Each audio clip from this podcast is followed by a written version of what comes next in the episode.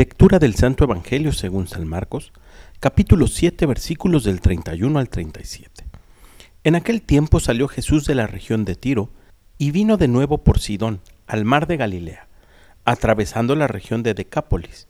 Le llevaron entonces a un hombre sordo y tartamudo, y le suplicaban que le impusiera las manos. Él lo apartó a un lado de la gente, le metió los dedos en los oídos y le tocó la lengua con saliva. Después, mirando al cielo, suspiró y dijo, Efetá, que quiere decir ábrete. Al momento se le abrieron los oídos, se le soltó la traba de la lengua y empezó a hablar sin dificultad.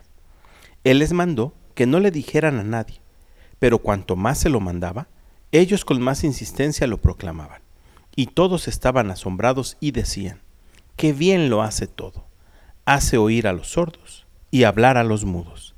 Palabra del Señor.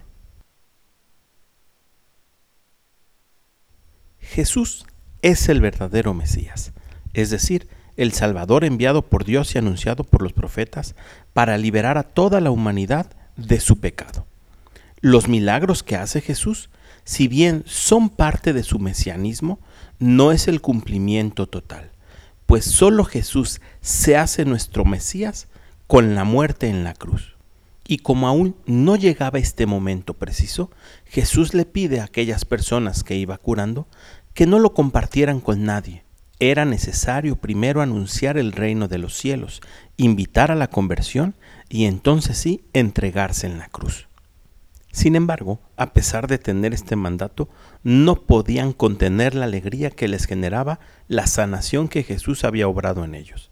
Y la pregunta que me lanza el Evangelio del día de hoy es, ¿por qué yo, teniendo el mandato de Jesús de ir por todo el mundo y anunciar la buena nueva, tengo la fatiga que no tuvieron aquellos que tenían prohibido anunciarlo? Pidamos pues al Espíritu Santo que despierte en nosotros ese impulso misionero, esa vocación de discípulo y apóstol para anunciar, aunque sea el Evangelio del día, a aquellos que nos rodean no desoigamos el mandato que Jesús nos lanza a nosotros junto con los demás discípulos. Id por todo el mundo y anunciar la buena nueva. Que tengas un muy buen día y que Dios te bendiga.